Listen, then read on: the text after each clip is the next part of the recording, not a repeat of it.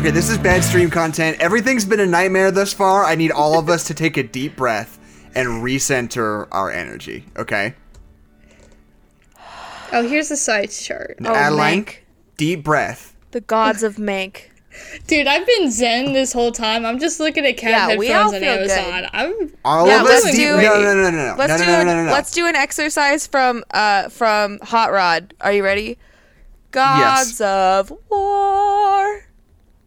I don't remember that bit from Hot Rod. May your sorry. hammer be mighty.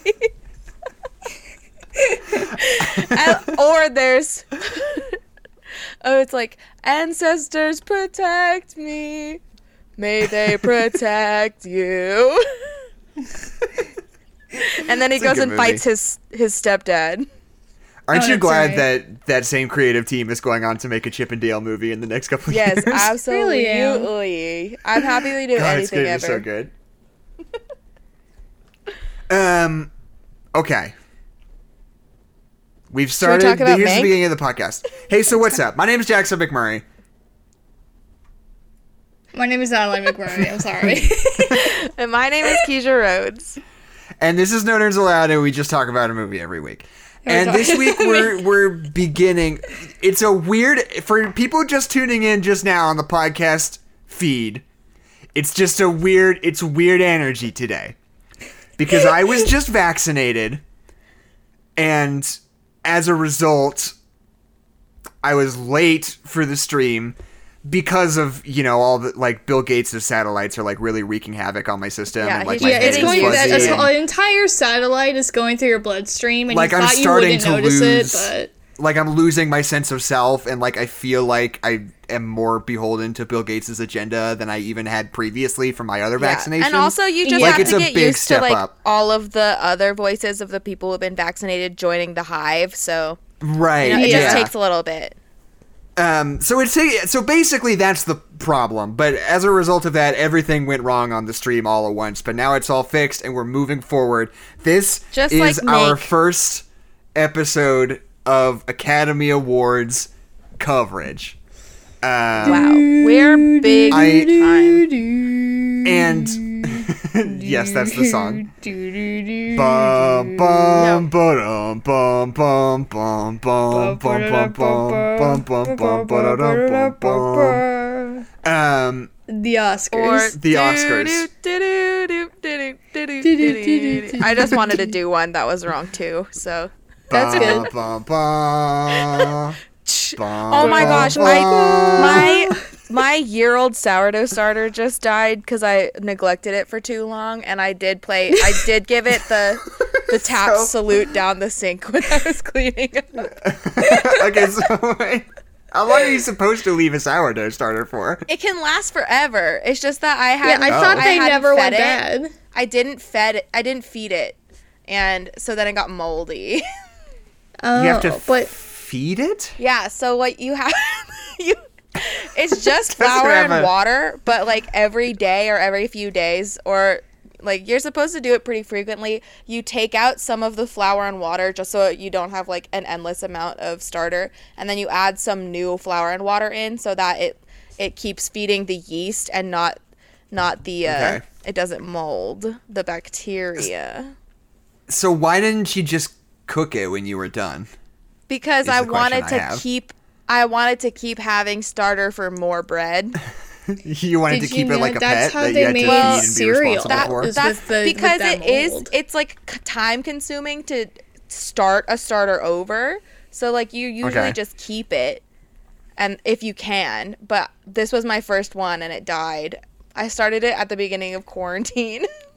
so you think so? Yeast is living, right? We all know this. the yeast But Yes, so do you organism. think when you have like a really really old starter, do you think they start to have like their own little like hierarchy of like the yeast that's like been there the longest? Like, And do they have a think like- society? yeah, do you think they're like friends in there and they're like, "Oh, you're the new kid on the block. Welcome to this Yeah. nasty ass jar that we I all think- live in." I think Oleg, which was the name of my starter, um, I think that he he probably had like a Democratic Republic rolling around that time, you know. yeah, you just destroyed it. You killed them. Yeah, they were socialists, so I had to end them. Yeah. Oh, topical. Uh, just like in Mank. Just like in okay. Mank. Just like in Mankey. Oh, So Mankey. this is the beginning of our award season coverage. Mankey. We're doing Mank today, and I believe that we're still courting guests for a couple other Best Picture nominee episodes We've been before the sending actual out ceremony. flowers. We've been sending out box of chocolates. Yeah, Yeah, we've been- for your nobody's, consideration. nobody's giving us the time of day. Press in the flesh. Um, I expect the other two will probably do will probably be Trial of the Chicago Seven and Sound of Metal, just because those are kind of the most accessible ones that I think people want to watch and talk about. You know, Yeah. and also not deeply politically loaded in a way that would make us a little uncomfy to talk about on our public podcast. Yeah, Yeah. We're, we're just here making goofs. Right. We, I guess we could do Nomadland. Nomadland might be fun. the too. Madland. Yeah, that'll be Um, fun. because that's on Hulu. Uh, we'll see. We love Hulu. What happened to the Um, Mad Lad? But what do you say? Since we're just just getting at the beginning of this, why don't we take a look at these nominations and just go category by category and see how we feel? Does that sound good to you guys? yeah, yeah. We might as well kick it off. Let's kick it. Okay. Yeah. So All right, stop. Collaborate Oh. and listen. That's I will. Uh, you did. You did Vanilla Ice. let's. I'm just gonna read through until we have something to say. Uh, r- so going from bottom to top on the on the Academy website, original screenplay, Judas and the Black Messiah, Minari, Promising Young Woman, Sound of Metal, Trial of the Chicago Seven. Feels pretty okay to me. Yep, sounds right. Sounds about Um, right. you know, for Sounds just about right. sounds of metal. Uh-huh. So oh, nice. Thank you. Um, I really think that this year has been pretty solid for Oscar nominations. Like the only like major snub was, at least to me, was uh, "Da Five Bloods," which I think is yeah. completely egregious. But there were a lot of movies that I didn't think were gonna get nominated that I really liked that did get nominated. So it's hard for me to be like super mad about it. I think it all kind of evens out, you know. Um, I thought Da Five Bloods should have been in a screenplay nomination at least, but alas, it was not meant to be. Um, adapted screenplay. Okay, here's a wild one. Adapted screenplay: The White Tiger on Netflix, One Night in Miami, Nomadland, The Father, Fine, Fine, Fine, and then Borat's subsequent movie film, Yeah, that was very interesting to me. which is wild because that movie is like mostly improvised. Yeah, I was about Right. to say, what do they mean by adaption? Yeah. What was it adapted? I mean, well, from, like, the way that it TV works show? because it's a sequel. Because it's a sequel, like it's lumped That's into not adapted what no matter that what. means. Um, That's not. No. but But so is The Godfather 2.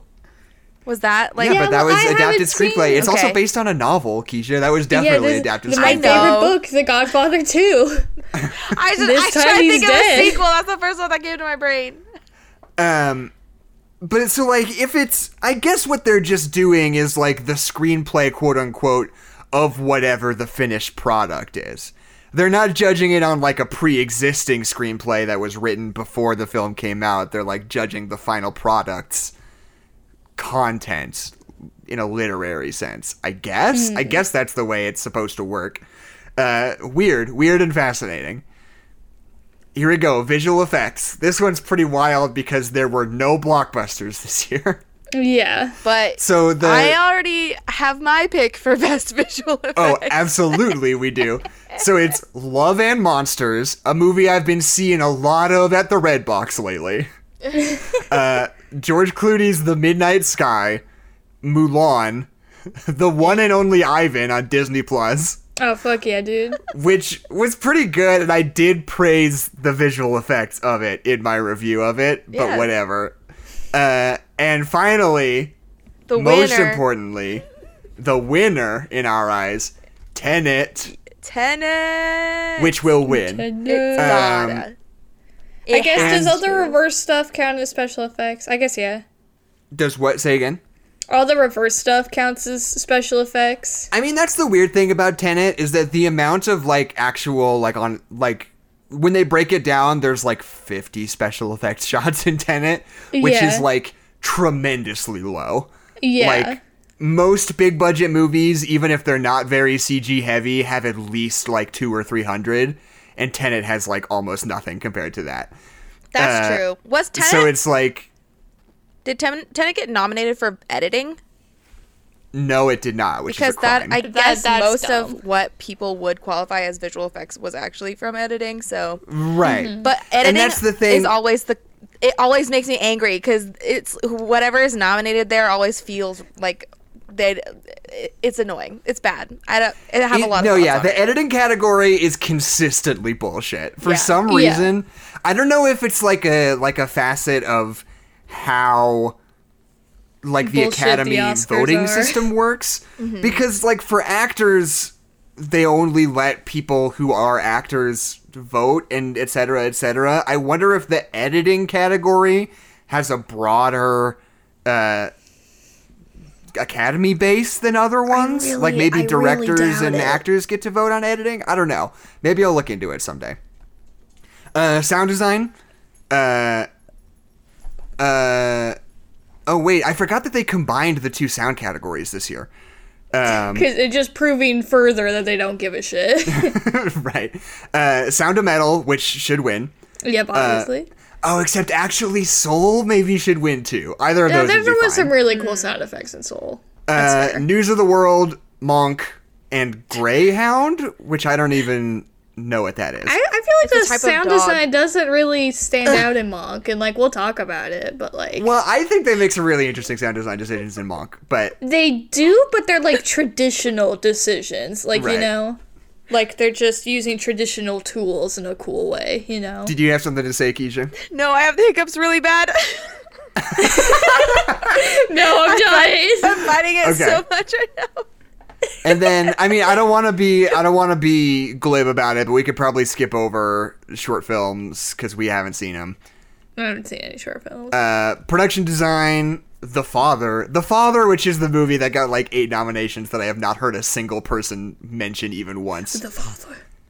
Uh, is just like the anonymous Anthony Hopkins movie that just gets an obligatory like eight Oscar nominations. I don't know. I've heard it's good. Now that it, now that I've looked into it, but uh don't know anything about it. Uh, anyway, production design: The Father, Ma Rainey's Black Bottom, Mank, News of the World, and our boy Tenet. Hell yeah! Why I- do you say hiccups Tenet like that? Good. Tenet in time. cured your hiccups. um, and for production design, I think Mank's got a good shot at it. I it think does. Ma It's got Rainey's some great will most production likely win, though. Yeah, I would say Mankey Um, is, is looking good. looking at oh, okay, then Best Picture. Are these like alphabetical? These are in a weird order. The Best Picture nominees are The Father, Judas and the Black Messiah, Mank, Minari, uh, Nomadland, Promising Young Woman, Sound of Metal, Trial of the Chicago Seven. To each, I say, yeah, totally cool. I mean, yeah, like yeah. if you picked any of those, it'd be like great, cool. No, and like I think I always think back to fucking 2018 where they had nine nominees and only two of them were good. And I Yep, just, yep, like, yep, yep, yep. I can't get over how awful that year was.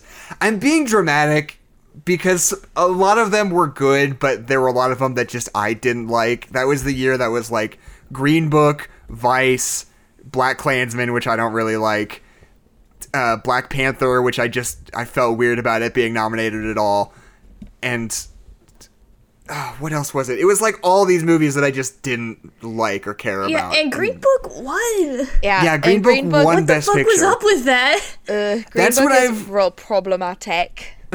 that's what I've found about the Academy Awards in the last five years is that for pretty much every category, they're either gonna pick the coolest, most interesting choice, or they're gonna pick the absolute worst choice, and there's no in between. Yeah, it's Are because you it's all talking about bullshit, Jackson. 2019 or 2018? Because 2018 was Shape of Water and Phantom Thread. Well, I'm talking about the 2019 2018 ceremony Yeah, for okay. 2018 movies. Well, I was, I yeah. I mean, I knew. Oh, that was also Bohemian Rhapsody was that year. oh yeah, Bohemian Rhapsody was the other one that year. There was like this uh, trifecta of is just like shitty movies. I kind of Yeah. like Star is Born. I like that was Star one of is the ones I actually liked. Star is Born and The Favorite both kind of slap, and then everything else I was like, I don't really care about any of these other ones. Yeah. Star is Born actually makes so many interesting directorial choices and was not nominated for best director, which is just like screw you Bradley Cooper, I guess. Like we like this Yeah. property but we don't like you and we like the movie but we don't like you. But yeah, mm. Green Book was the was the movie where it was basically just like Viggo Mortensen being like, "Hey, I'm Italian and I'm a racist." yeah, he was like I'm more black like- than you because you don't s- use l- slang words like I thought you would and it's gross and Right. weird and And Mahershala It- Ali like- teaches him how to not be racist anymore, and he's like, "Oh, I am not racist anymore. You've taught me the power of friendship over here." yeah, they're it's like, like white savior and and I have a black friend. Yeah, and the I Have a actual Black Friend, the family of the black guy was like, no, that guy was was racist always and never stopped being racist. It's the shocking true the story of movie how your white friend who has a black friend met his black friend. Or Yeah, I like to I- call it driving Miss Daisy, but backwards. See, progressive. it's progressive. the progressive. inverted driving Miss Yes. Daisy. That's actually the creepypasta we're reading today. so- Dropping off Miss Daisy. Uh, being driven by Miss Daisy. Uh, Miss So- Daisy has stolen your car. original song fight for you from judas and the black messiah hear my voice from trial of the chicago 7 uh, scene from the life ahead which is a foreign movie i haven't seen and uh, speak now from one night in miami all pretty good until you hit the gold until you hit the nugget deep within which is husavik from eurovision song contest the story of fire saga to which i say fuck yeah academy let's go yeah, yeah. I mean, not? if Are You a Man or a Muppet could win an Academy Award, I'm pretty sure that one could. Like, hey, That was funny because that was an atrocious year for Best Original Song. oh, yeah, it was. Have you looked at that? Because there were three nominations and two of them were The Muppets. Yeah. I don't remember what. And the third one was from Rio. Those were Oh, the God. only movies Oh, that had original right. songs. the Academy Awards that year were a song from Rio and two songs from The Muppets. Man or is a- Muppet is a great song. It's so yeah, and good. it won the Academy Award because it rules. Yeah, it's the best ever. Uh, okay, so here's Muppets. the only nomination to Five Bloods got, which is original score, which I think is deserved. I think that's a good score. Bums me out that that's the only thing it was nominated for, though. But fair. also uh, Mank, which I think should win probably. Um, Minari, News of the World, and Soul, which is also really good. But Oh, I'm a yeah. little upset that Tenet got snubbed for this, to be honest. I got distracted. What was the category? I would probably score. agree. The music. Oh yes, yeah. Oh, a hundred percent. They. Like, I thought for sure it was going to get a score nomination. I know they're playing it backwards for crying the out loud. Come on, For that's the crazy. crying. Ludwig Göransson. Good That- stuff. Get out of here with that. But Soul Okay, it does sound really beautiful, and so does Soul's a really so good does score too. And yeah, Mank is a soundtrack I've been listening to on repeat for a really long time. I use it to fall asleep most nights. it's just really good and nice and long. Um, And Mink. And and very Mank. and it goes manky Uh, manky when at the very end. Uh, makeup and hairstyling, Emma, Hillbilly Elegy, whoops. Uh, Ma Rainey's Black Bottom, Mank, and Pinocchio. You guys know about that Pinocchio Did Pinocchio that movie? come out? What? Not Guillermo del Toro's Pinocchio. Uh, Did a different any Pinocchio. come out? Wait, hold on. If you Google it, you'll see a poster and everything, but I guarantee you the movie does not exist. It's like a it's like a psyop. They're like, oh yeah, uh, it was one of those movies that came out like in March and like had like almost a theatrical run before they just dumped it on VOD and just completely flew under every radar, which leads me to believe that it's not actually real. I think it's made up. I was. Where can you watch it? I do not know. I mean, it came out like almost a year ago now. I'm sure it's on Beautiful director Blu-ray. did. The What Life movie? Is, the Life is Beautiful director Italian. Oh, okay. Yeah, sure. I mean, he would have if it were real. He would have done it. I kind of wow. I'm I love Pinocchio. I'm always down to watch Pinocchio. In other. So yeah, so here's what's whack: is the film editing. The film editing just feels like different Best Picture most Yeah. of the time. it's like just pick five of the Best Picture nominated movies and just throw them in there. Because the fact that Tenet wasn't nominated and the fact that I'm thinking of ending things wasn't nominated yeah. just like fully speaks to the fact that the whole category is bullshit to me. Mm-hmm. Uh, because I don't know if you guys have seen this video essay, but there's a video essay from Thomas Flight on YouTube. I think it's Thomas Flight. Um, like just breaking down the way that Charlie Kaufman edits the like dialogue scenes where they're in the car in I'm thinking of ending things and how like totally unique and transgressive they are just in terms of like craft and how interesting the editing is in that movie.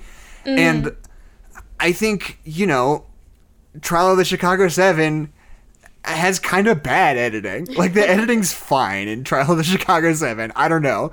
But there's like nothing interesting about the editing in that movie to me. Yeah, I've I it just Um, seems like the editing category like win Bohemian Rhapsody did win best editing that year, I'm pretty sure. Yeah. sure. Which sucks. It's like they just whoever makes a movie where the editing is noticeable, like that is who is being nominated. Because Right. yeah, there's like scenes where their eye lines don't match up and I think Right. Patrick H. Willems had like a, a really long video essay on this or someone did. Right. But it's just like not I think it was I think it was also Thomas Flight. He does a lot of good video essays on I'm sure that editing. multiple people have talked about this because Oh yeah, cuz it's, it's- egregious. it's it, it's upsetting. It's so upsetting because there are movies that are taking huge leaps and bounds to edit movies in really interesting, captivating ways, but you don't notice it because it's edited well. right, yeah. Um, directing is kind of interesting this year because it's Promising Young Woman, Nomadland, Minari, Mank, and um, Another Round, which is a, a I believe, excuse me, I think it's a Danish movie. It's a foreign language movie uh, with Mads Mikkelsen. It's a comedy that I keep hearing is really good. I'm waiting for that Redbox copy. Um, but it's just cool. I like when they throw a curveball in there for something like this. Um, and it's also, unless I'm misremembering, uh, I believe this is the first time ever that two women have been nominated for Best Directing in the same year. Yeah. That's cool. Uh, for Nomadland and Promising Young Woman. I might be getting that wrong, but I don't know. Cool. Um, costume design: Emma, Ma Rainey's Black Bottom, Mank, Mulan, and Pinocchio. Another Pinocchio Oscar The Pinocchio nomination. movie that Thank exist. God. Yeah. I hope Pinocchio wins it. That'd be amazing. Well, How how wild would it be? like, imagine if they got up on stage and they would be like, "We tricked you guys. We tricked all you motherfuckers. We didn't make that fucking movie. You all voted for it. Yeah, They It's it's not not to like real. put the highlights up on the screen. It's just like footage not found. yeah, it's just like the Adobe Premiere screen that says like this footage has not been connected. yeah. Those like bits on the late night show or whatever where they'll send out someone on the streets and they'll be like, How do you feel about the president saying that he's gonna kill all puppies? And they're like, Yeah, that's terrible. And it's just like Right, very yeah. obviously not true. but they're just like, Oh yeah, absolutely. Uh, reading here, the award's going to Pin- Pinocho? Pinocchio? Nachos? Pistachio? and hey, we've got a couple of new people in the chat, by the way. I just want to address that while we're most of the way through these awards nominations. Uh, By these 10 billion awards nominations. we had Ivan Torres, who's kicked around every once in a while, but it's been a hot second since we've seen them, which is exciting. And there's also somebody named Wu Jumbo, who maybe has I been around. I jumbo, you jumbo. Jumbo. He she He, she, woo we. jumbo. Jumbo. Uh, Hushu Wu Jumbo. Uh, so it's good to have you too. I don't. You might have been here a couple of times before. I can't quite remember, but we're happy to have you. I no think I what. would recognize that duh. I would have absolutely done that bit already, so it's been a while. right. True. True. True. Uh, cinematography: Judas and the Black Messiah, uh, Mank, News of the World, Nomadland, Trial of the Chicago Seven. I think Trial of the Chicago Seven getting nominated in this category is kind of whack. I don't think Trial of the Chicago 7 really looks that good. I like Trial of the Chicago 7. I think it's good, and I'm totally down with it being nominated for Best Picture. But cinematography? I don't think so on that one, for sure. I don't know. You guys might not have an opinion. I've seen like almost all these movies, and I know you guys. Probably Yeah, I was gonna say we haven't, but- seen barely any of these movies. I think I this bit that- might have been podcast poison, but it's fine. No, I'm going. Animated Okay. feature film. We got Onward. We got Soul. Obviously, we got Obvi, Wolf. Walkers. We got Over the Moon, which isn't that great, and uh, the, a Shaun the Sheep movie colon Farmageddon, which I Yeah. didn't even hear about. That's. I thought um, that came out in 2007. There have been a handful of Shaun the Sheep movies, and they tend to get nominated for best animated feature. Is that 'Cause just because they're because pretty it's good. claymation? They just Um, respect it's just the? Aardman. well, I always hear that they're really good. Like they're beloved movies. They get like good reception and good reviews and stuff. So I'm sure that's part of the reason.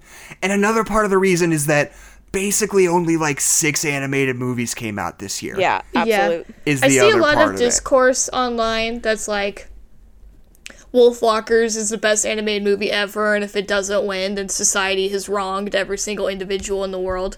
And it's like I get that we all miss 2D animation and that it's a gorgeous film because of course it is because it's from that studio. Like of course it's gorgeous animation, but like First of all, if you're putting all of your opinions on the Oscars, you, you shouldn't because they're bullshit. And especially for animation, because like we have our own animation or- award, so it's like go if you want like actually educated opinions of like how good animated films are, do that. Because like it's always majority of the time it's all like it's either gonna be I think it's gonna be Soul, like it's gonna be Soul. Yeah, Yeah, it it's, has it's to like ninety nine point nine percent gonna be soul. yeah. It's, it's just that's just what it's gonna be. That's just how it works. It hits. Um, I it checks think all there's- the boxes. I think there's a chance it could be Wolf Walkers, but I don't think it's likely. I don't know. Yeah. Just because Did it's a Breadwinner Pixar, win? It was nominated one year. I don't think so. it probably lost a Toy Breadwinner Story. is a depressing 3. book and a depressing movie. Yeah, I was gonna say I didn't much like Breadwinner. Maybe that's why I'm thinking it didn't win. But Yeah, because it's to a say? very sad movie. It's not fun Um, to watch. Gorgeously animated, a real big bummer. Uh, so actress in a supporting role, we got uh, Ye Jung Yoon in Minari. We've got Amanda Seyfried in Mank. Uh, we've got Olivia Colman, Olivia Colman in The Father, and uh, Glenn Close in Hillbilly Elegy, which is like. Have either of you guys seen Hillbilly Elegy? no, I've just heard you complain about it. Yeah, that's why I, haven't seen it. Well, right, because it blows, because Yeah. it sucks, and everyone knows it sucks. But because I told them. Um, they know because I told them. I think nominating Glenn Close is fine. I think that she is good in that movie, despite the fact that the script blows dicks. Um, but like you know, I'm not upset about it. I think if it was getting anything other than like makeup and actress for Glenn Close, I'd be upset. But like just those two, it's like sure, fine, whatever, who cares? Do you think Um, it's one of those we gotta give Glenn Close a, an Oscar at some point? right things? yeah exactly um, but also my girl maria bakalova who i think is absolutely the best performance of the whole year in borat subsequent movie film because holy shit i don't I know, if i've done this on the podcast yet she is 19 years old she does not speak english as a first language and she's making an a like improvised prank comedy movie alongside Sacha Baron Cohen and being so fucking funny and good under those mm-hmm. circumstances. Like holy shit, I cannot even imagine having to do anything like that. I, And, it's like, four huge tasks Yeah. on top of just being an actress. Like it's crazy. Yeah. They're It's monumental. absolutely insane. And if Maria Bakalova doesn't win, I'm going to burn Hollywood to the ground. yeah. Um, make it. Just like Mank does. Just like That's Mank does. Spoilers for me. yeah, he burns It's a down Quentin all of Tarantino esque revisionist history movie where Herman Mankiewicz yes. just commits a terrorist attack against Los Angeles. He's like, Yeah, and, but Um, like it's great. You love it. you'll, you'll know my name now, Hollywood. so, actress in a leading role Viola Davis in Ma Rainey's Black Bottom, Vanessa Kirby in Pieces of a Woman, Frances McDormand in Nomadland, Carey Mulligan in Promising Young Woman, and Andra Day in the Hulu original movie The United States versus Billie Holiday. Which is just, I don't know why we have just decided that we're gonna give Best Actress to the most boring anonymous movie possible every year, no matter what. You know? Because Are you it's a talking lot about of the United work. States versus Billie Holiday? yeah. I haven't watched it. I like the. I saw the preview of it on Netflix, and I was like, "Ooh, I like Billie Holiday." Is it really bad? Well, it's on Hulu. I mean, it's not bad. It's just a movie that nobody saw or cares about. Same thing. Last year, the winner was Renee Zellweger for the Judy Garland biopic that absolutely nobody saw. Um, I saw like- it. It was hella depressing, and I didn't like it. Yeah, it's probably not even that good. I don't know. For some reason, we've just decided like that best actor has to go to somebody who is acting in a movie that's not nominated for anything else. You know, Or, like, like, I don't know why that is. It's it's way harder to act like you're a person who existed before and not a person who was written in a script. It's just a lot Right. harder to do that, and so we're gonna reward you for it. and because I don't know, she won the Andra Day won the Golden Globe, and I'm sure she'll win the Oscar because that's just the way this thing goes. And I don't want to be too mean about it because I'm sure she's great in it, you know. Yeah. But like, it's just this weird phenomenon that annoys me a lot. I don't know why. Maybe the Oscars are dumb. Um, Are the and they do it with men also, but not quite as bad. Um, and then actor in a supporting role, we got Sacha Baron Cohen in Trial of Chicago Seven, Daniel Kaluuya in Judas double and the Black double Messiah. Right? Did he get Yeah. nominated for best actor in Borat? No, he did not. Ma, um, just Um, dumb. That was the Golden Globes. Um, Um, They're Leslie different. Odom Jr. in One Night in Miami, And- which I think is and weird. music. I don't think, I don't think that's right, Keisha. but I don't even think Leslie Odom Jr. is the best person in One Night in Miami. But it's fine. I'm happy to see somebody from it get nominated. People Uh, love Lakeith Leslie. Stanfield. Oh, here's the fun one. Lakeith Stanfield and Daniel Kaluuya, the co-leads of Judas and the Black Messiah, are both nominated in supporting roles this year. Are you s- sniffing I'm something, going. Keisha? I'm going. I like went through my teeth. You know, like when Oh. something's awkward and not a good choice. You go. Oh, you, you don't think that's a good choice? sound? I think it's cool. I don't. I don't think it's cool to put them in best supporting actor when they're not supporting actors. I think that they should be in best lead actor. But I think I it's mean, look, it's all nominated. about it's all about campaigning, though. Yeah, you that's know? true. I don't know if either of them w- would stand up against.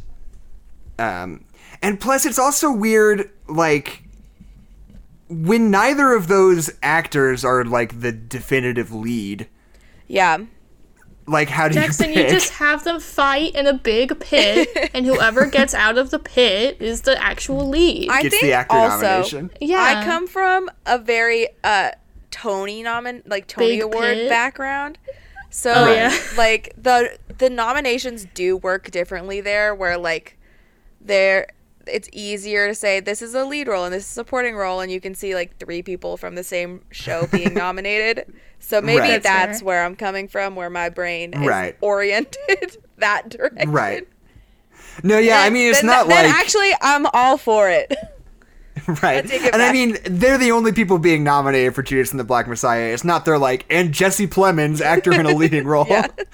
Um, but uh, and Paul Raci in Sound of Metal. I'm so excited to see that because I did not think there was a chance he would get nominated, but he's so fucking good in Sound of Metal. Um, and I know everybody's very excited about that nomination, but I am too because Sound of Metal is my my boy this year. I am rooting for Sound of Metal in all categories this year. Except for the Um, ones that Tenet is, are in. But I, True, they don't except for the ones they? that Tenet is up for. Yeah, which Um, but and then the final one, actor in a leading role, Riz Ahmed, Sound of Metal. I'm pumping my fist. Uh, Anthony Hopkins in The Father, I guess. Gary Oldman Sure. in Mank, and Steven Yeun in Minari, and Chadwick Boseman in Ma Rainey's Black Bottom, who will win, obviously. yeah. Even though I think that Chadwick Boseman's a supporting actor in that movie, but it's fine. yeah. How dare you, Jackson?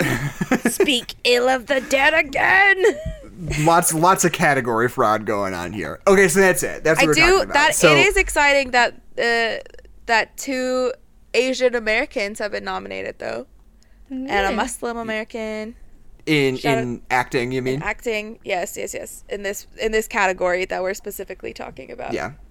I, I really Steven think that- He's my fave. Steven Yeun, do you know? I don't. I think it's an old Adult Swim sketch, but there's this clip that goes around online every once in a while of Steven Yeun back in his like comedy days when he was just like, "Are you ever walking down the street with one of your bros and you like you, the back of your hands brush together and you think, huh, that was weird, but I'm not gay." yes, you are. You are gay, and it's so funny. It cracks me up every single so time. good.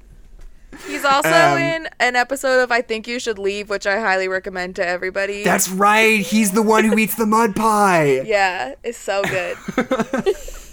Um. And yeah, so okay, yeah, and our our boy, our boy Herman J. Mankiewicz, uh, Hermie Monk is nominated for more than any other movie this year, which I think is kind of interesting, considering that the movie was generally kind of lukewarmly received in I the culture really, at large. really like It- it, though. It I hits really like all it. of the Oscar tropes, though. right, does. It, it's black and white, and it's about Hollywood, and it's political, but not that political. And Right. like you could like it from both sides. And there's a character actor that is beloved, and Mm-hmm. uh, it's a period piece. Like it's everything. It's everything that they want and more. does. Because it's good. Yeah, You which wanna is know- everything that I want. That's what I want. I want like I want politics that I can separate from my own life and are Right. aesthetically pleasing. And it's just it's love it. I love it so much. It's great. Um, I'll let you guys go because I've been talking a lot because I've just been reading reading off these. But a lot of what I have to bring to the table for this episode is like context stuff, like the story of how this movie got made and like how it all know, blah, blah blah blah. But that can I go mean- later. Honestly, I didn't write down a whole lot of notes for this movie because I was absolutely like just watching it and loving it. Like it's just Yeah, like this is just this is just so totally my thing. I, think love like I will take the role of devil's advocate for this movie because Oh, it's no. not my fave kind of movie. I can recognize that it's good, but I don't always enjoy watching things like this. So I will take I will accept my role. Vilify me now, crucify me, crucify yeah. him. Fuck you, Keisha. Anyway, keep going. are you Uh, are you the Jesus Christ superstar? no, no, no, no. I'm the devil's advocate. Meh. wow. Um, Adeline, Gary Oldman, your thoughts? he is the lead, correct? Mm-hmm. He is Uh, mom. good. Does a really good job. He seems so much older than he is, and Because even I don't know if that's on purpose. If that's just what that guy was like. If that's just what Mank is like. So yeah, Yeah, he's That's supposed to be ancient. like early 30s to early 40s throughout this whole time. yeah. it's like because And at the end of the movie, he dies at 55. Yeah. Spoiler alerts for history. And spoiler Like, alert he- for you, Gary Oldman's 63 right now. So the whole time Yeah, he's exactly. older than he ever is. yeah was. so the whole time because his wife looks like she's like he looks like she's like 30 maybe like mid 30s late 30s like she looks like an adult younger on the younger side woman and he just looks like he's 60 the whole movie so Right. it, it was a weird little separation of reality where i just be like they're married it doesn't seem like they should be married but they're married and then it was Right. very nice but yeah he's just ancient the entire movie well, yeah, and that's sort of been a controversy around it because, yeah, in real life, the, the Herman Mankiewicz was like I think he was like 33 or something like that, like Yeah. during the events of this movie. Uh, and Gary Oldman looks like he's like 70 in this. Yeah, well, because Um, like he's in a car makeup- accident and he like breaks his leg and like that's what he's recovering from. But he's always like dramatically coughing into his bloody handkerchief and stuff. Right. So I'm just like waiting for him to die of like dysentery or something because he's ancient and he's like Yeah. sick and alcoholic. I'm like, oh, so he's gonna die. And it's like, no, he di- He does die, but he dies but later not from on like screen. Yeah, from like But- regular complications that most people go through, not because Right. of the car crash right now. And it's like, oh well. But yeah, so re- here's I'm really something I'll waiting bring for up this guy to kick the bucket on screen. like like the making of this movie David Fincher, uh, his dad's name was Jack Fincher. And he was like a journalist and a critic for years and years. And he worked on Life magazine. Um, and he wrote a couple of screenplays in his day. He wrote a screenplay about Howard Hughes that eventually sort of became The Aviator, um, but he didn't end up with a writing credit on it because they just sort of took it and they got so many other writers on it. It ended up sort of like drowning him out in terms Just Yeah, of I like just kind of turned into something else. um, No, but not like Mank. um, and a couple And- other things that were no, like and- that. I don't it think he ever. I don't think Jack Fincher ever actually got an official screenwriting credit on any of the movies he worked on, but um, but it's not like a lot of them. It's like three or four movies. Um, but his son David Fincher, director of Seven and Fight Club and Gone Girl, uh, et cetera, et cetera, et cetera, um, is basically the last screenplay that Jack Fincher wrote was this screenplay. The screenplay he'd been working on for years about Herman Mankiewicz and about uh, like the the story behind Citizen Kane, um, which David Fincher had been trying to get made since like the year 2000, basically. And the thing about it is that nobody ever, ever, ever, ever wants to produce a black and white movie because Oh, yeah. literally they have never done well ever. like there is basically no black and white movie that has ever been profitable. Um, but that was like really important to like their vision of this movie so we could never ever quite get it going and from what i understand gary oldman was pretty much attached to it from the get which is part of why he's so old in this movie yeah. Yeah, Um, he would have been the perfect age in 2000, 18 years well i think he even probably ago. would have been kind of old then but even still i don't know Well, yeah, I Um, mean, take away 20 years. That's, Yeah. That's 40, baby. but yeah, but what I think is so fascinating is like that's like basically the big reason. Like no no black and white movie has basically ever made money. So the only way he can get it made is to go to Netflix, right? Because they don't need mm-hmm. particular movies to They don't They care don't about need their their big movies money. to make money. Yeah, exactly. They, They just need people to be like, money. "Oh, there's like a very small demographic that's just like new David Fincher movie. I'm gonna watch it no matter what." So they're like courting them to get them on Netflix subscriptions, right? But the mm-hmm. thing about it, even on Netflix, a place where it requires zero currency of you to sit down and watch a movie, in a year that had like a lot of like fancy awardsy movies that performed very well. This is information I'm getting from like good sources. I'm just saying that because Netflix is really weird about how they report things. But even Netflix had to acknowledge like yeah, Mank didn't do super well. like even compared to like Trial of the Chicago 7 or Da 5 Bloods, like other like auteurist sort of boring looking Oscar-y movies like people didn't really click on it, which just serves to further prove that nobody ever wants to see black and white movies ever, which I think is so funny. Yeah, I mean, I mean, yeah. If you like sat down and you're like, "All right, we're gonna make a silent movie with the cards that come down and tell you what people are saying," I think we'd all be like, "No, no, we don't want that." You know, like it Right. just feels like it feels like a step backwards. Like I love this movie. I love that's that's in black and white. I love how they can incorporate like the lighting techniques of old movies because I love I love like the golden age of cinema movies. I love how they look and like how they do what they do.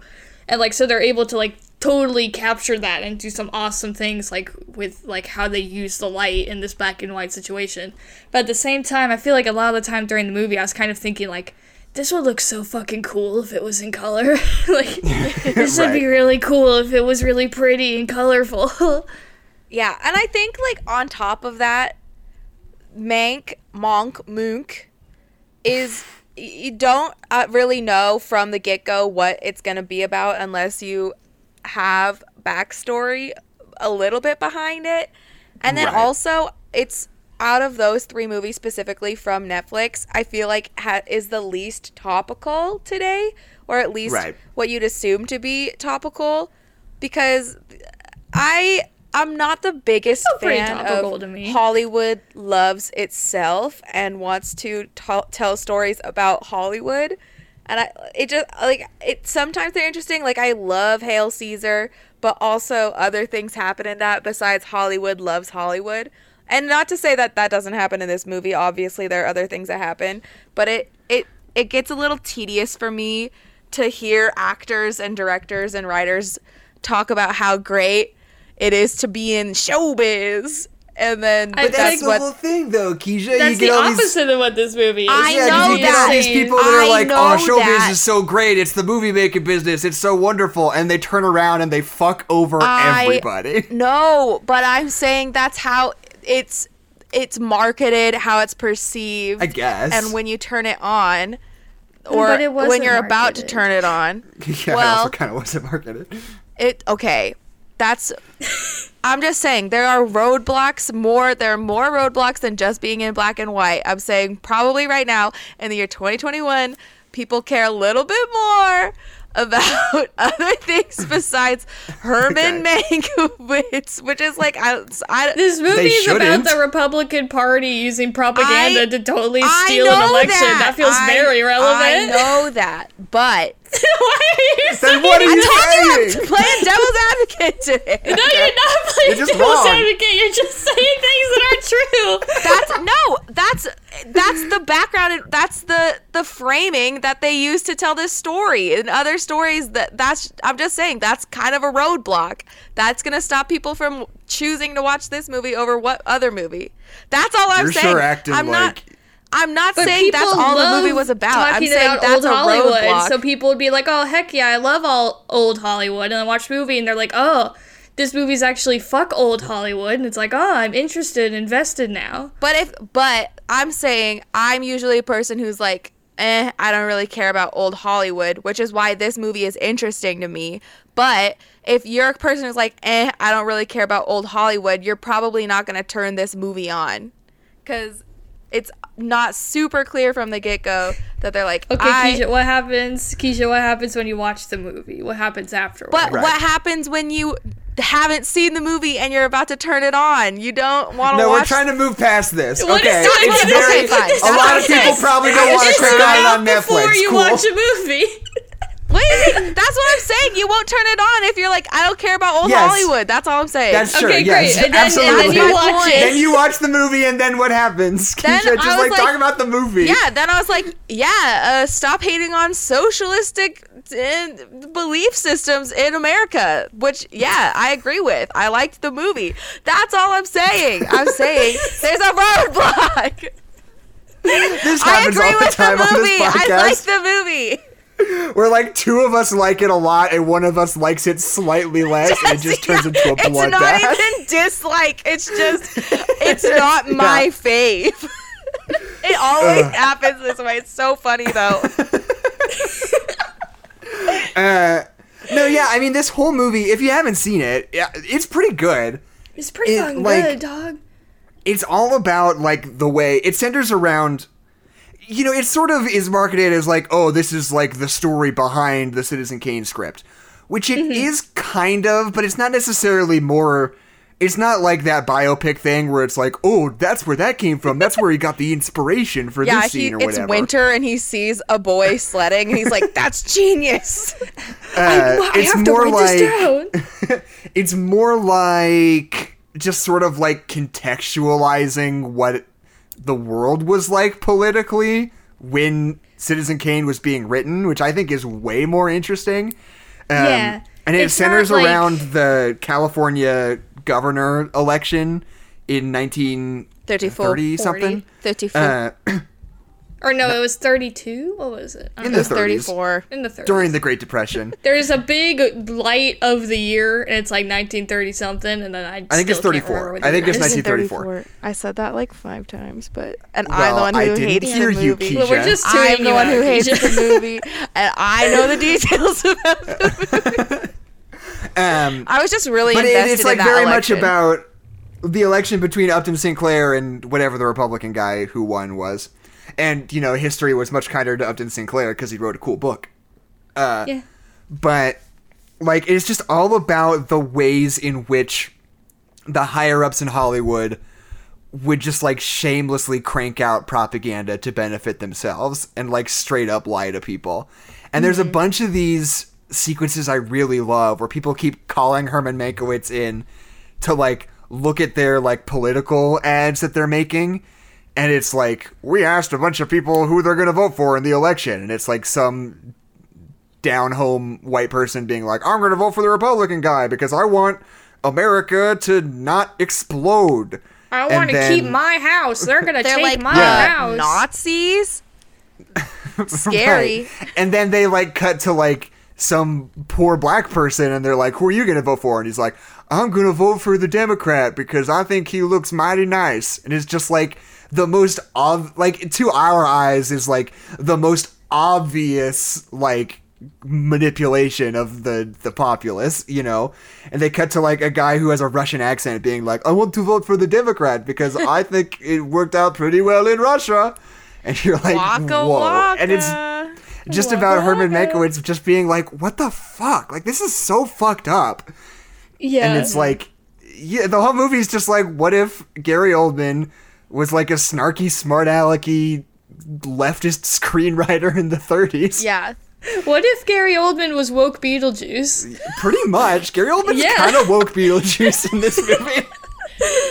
And it's also it's really interesting to have it be from the perspective of someone who was most known in his circle to be like a nameless writer because he they keep Right. referencing the Wizard of Oz because he was a, a ghostwriter on that mm-hmm. guy.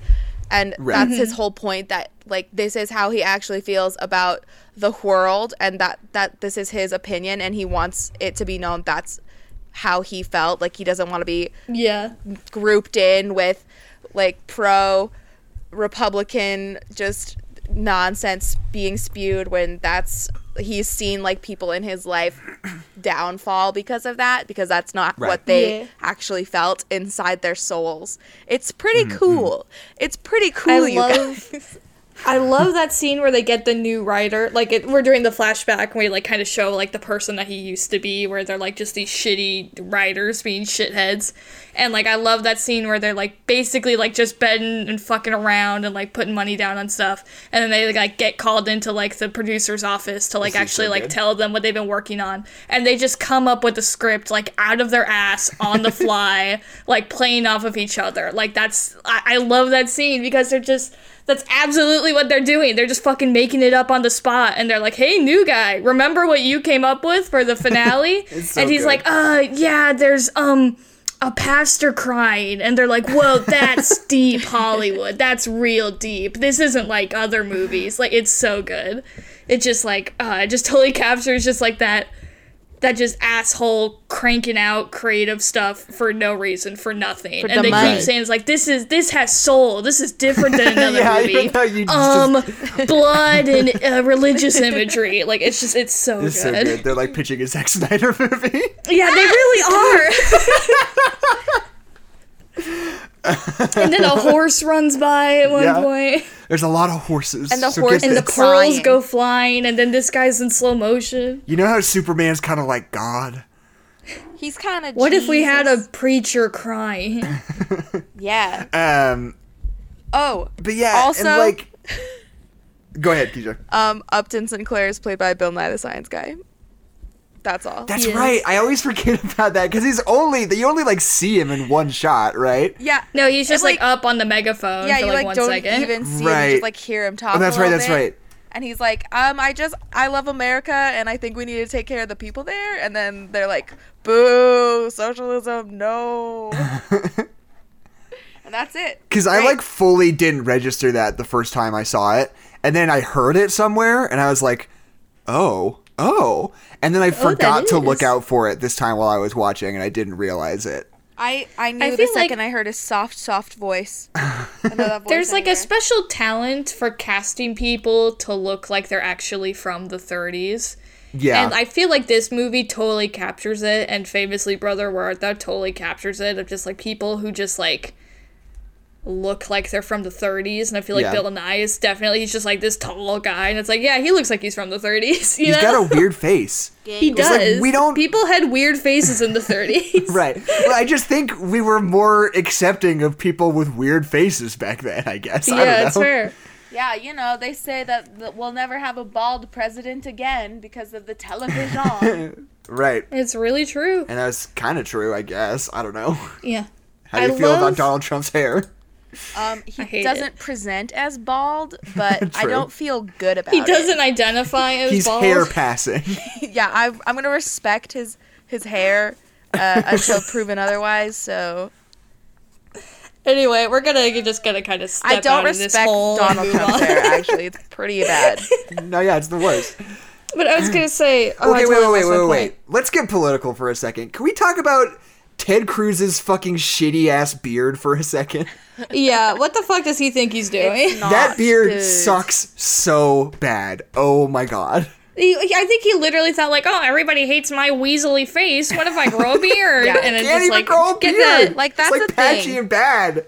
He's got weak chin syndrome, faux show. Like, And he's got like a big nose. yeah, but the beard is making it not better. I don't know No. if there's anything that could, but it's What just, if he just like shaved the beard and next time we saw him, he just had like a little mustache, like little like curly cute mustache. maybe maybe that's our our project for this episode. Is bully Ted Cruz into gain a mustache. Well, for I I was gonna say, I mean, I'm all for bullying Ted Cruz. I'd love to Yeah, bully let's Ted just Cruz bully Ted Cruz for an hour. What I was thinking is we could be like, we could brainstorm like what kind of facial hair situation would look best on old Teddy. Get one of those like old fashioned like magnet ash drawer things where you like draw the hair on the guy. With Ted Ted face. Cruz. Just figure out what looks best. Handlebar mustache. Oh, if he got if he got if he got a goatee, he would no joke look like uh, Michael Scott from The Office when he gets a goatee. Yeah, I kind of think maybe like the Hulk Hogan might not look bad on him. That might be a look he could rock. That has never looked good on That's a single very human Texas, person. so- I don't know what you're talking about. okay, okay, okay. I feel Um, like it would match hi- the everything about him. So What if True. you just what if one day Ted Cruz just turned around and he had a rat tail? What would you do? God, that'd be so good. You like suddenly realize you've never seen the back of Ted Cruz's head. He just You're like, turns oh around and God, you're like, no. Uh, oh my god. he said, I "I'm a blue collar past him. man, and this is my blue collar rat tail." yes.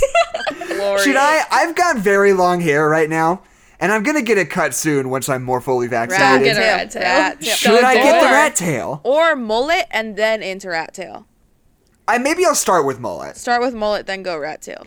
That's You're gonna Um, look like a lesbian if you get a mullet. no, Those are just the facts. no. No, no, the no, no, mullet's no, no. in No, no, right no. now. You should do it Well, while I you don't It know. is. That's what I'm saying. I've been told recently that I would make a good cougar, so That's yeah, true, so maybe also- that's just yeah, on brand for you. Gender is dead, and you can you can do whatever you want to your hair. It's true. Uh, That's what I I'll think about it. Mom. I'll think about the mullet. That's what I learned from May, because gender is dead. I do like, I do really like uh, in this movie how many like female friends he has. Like we're definitely Yeah. having a conversation about like how women are kind of used as objects, especially in this old Hollywood, because we start with like when we're demonstrating how shitty of a person he used to be when he's in that writer's room where there's just the girl who's just topless who's just taking notes and she's just there and doesn't say Right. anything and we don't talk about her. Like it's just like oh he's shitty. But then like when he's like recovering he has the girl who's writing down all his notes and they become like best friends and you have him and marion and they have a very close relationship. And it's just, it's just nice. I like that he could have female friends and not sleep with any of them. I think it's nice. Right. I do. I really like Amanda Seyfried's character in this because on the one hand, it is. You could almost argue that it's sort of a like apologizes for wealth, but it, it's like a really. I'm trying to think how to express this. It's like a really compassionate portrayal of somebody who was born rich and just doesn't quite understand what that means fully, you know? Mm-hmm. And like just the way in which at the end of the day like her and Mank can like be friends, you know, and like have a relationship, but in order to do the right thing, he has to fucking hurt her feelings pretty bad and he just has to kind of be like uh sorry. like there's Yeah. more important things than this, I you know, know. I fucking Yeah. love that moment because they have that repertoire of her like basically saying things that are like, like that are like rich girl things, and she's like, "Promise you won't laugh," and he's like, "Yeah, whatever, like I understand." And then she has when the last time that they do that, and she's like, "I can't go back." And stop those political films that are going to end a man's career and change this election, uh, because I already made a big thing about leaving, and I don't want to go back because that'd be like Yeah. awkward. It's like it's it's so, and he just like lady birds out of the car. It's great. She's like And- Amanda Seyfried plays the like hot conservative girl that you're into like right up until you can't be anymore. Yeah. like right up until it like gets in with your morals. yeah, and then you're like, ah, never Is mind. it too far to say she's the Tomi Lahren Lauren whatever her name No, is? because Tomi Lahren is not. I'm gonna bully Tomi Lahren. She's no redeeming quality. That's true. I've seen her speaking when she's not actively arguing, though. And she's always like, I think you'd really like me if you. I have my friends. I'm my gal pals. We really like dogs and we go to brunch. Like, she does that whole shtick where she's like, I'm a normal person. I just hate brown people, gay people, people from I'm a different normal country. person. I go to brunch with my gal pals. Yeah, Fuck yeah. off. That's that. Those are the vibes she's trying to give off, and then she's like, "Yeah, I think that we need to build a wall because I hate dirty Mexicans and they're bad people because I'm America and that's why." And you're like, "Hmm, hmm." I think don't- we would be friends if we just like hung out. It's like shut the fuck up. Anyway, but maybe I don't want to. I don't want to go that far, that far. But she does. she definitely is just like, I don't see what the problem is. Why don't you just like sacrifice your morals? You know, get Right. that get that mm-hmm. that cheddar cheese, and you know. the I wanna money. talk I about- love that. like when I was looking at the like negative reviews for this movie for the bit I do at the end, there were a lot of people. This is just something that kind of got my wheels spinning. There were a lot of people who were saying like, "This is made up." I'm paraphrasing, obviously. Just being mm-hmm. like, "This is made up SJW bullshit," because there's no way that a dude from the 30s would be into socialism. Like, as if they like fully believe that like you know, socialism emerged fully formed in Jackson, 2015. it's because they literally push the narrative that everybody in the past is racist. So when Well, yeah, someone in the past is racist, they could just be like, "Well, everybody was like that," even though it's hundred percent not true. Well, but yeah, and it's just like the image we've crafted of the past as inherently conservative when like there was always Mm-hmm. politics and there are definitely certain things that we think of as like more left leaning about generalized society today than it used to be but those are like really specific things like things like LGBT issues and things like immigration issues that weren't as much of a problem I shouldn't say as much of a problem when I'm talking about LGBT issues, not the right phrasing, but like that weren't as much of a like public, politicized. Yeah, as they were back then. But like the idea of like socialism, of like wealth distribution, of like the way that taxpayer money is used has always, always, always been a fundamental facet of politics. Mm-hmm. And to mm-hmm. act like everybody was totally cool with the way it is right this instant for the whole of American history up until five years ago is simply mm-hmm. untrue. Um, Yeah, and I well, think that this movie is like a perfect illustration of like what politics would have looked like in the 30s, you know, mm-hmm. and like Yeah. how a lot of these same things we're fighting about now, we were fighting about back then too. I just think it's really interesting. Yeah. Well, I'm pretty sure historically it was just communism until Bernie Sanders said that he was a socialist, and that's when socialism came into being. Yeah. So, like, yeah, in the 90s or whenever he started talking about it, I'm pretty sure that's how it went.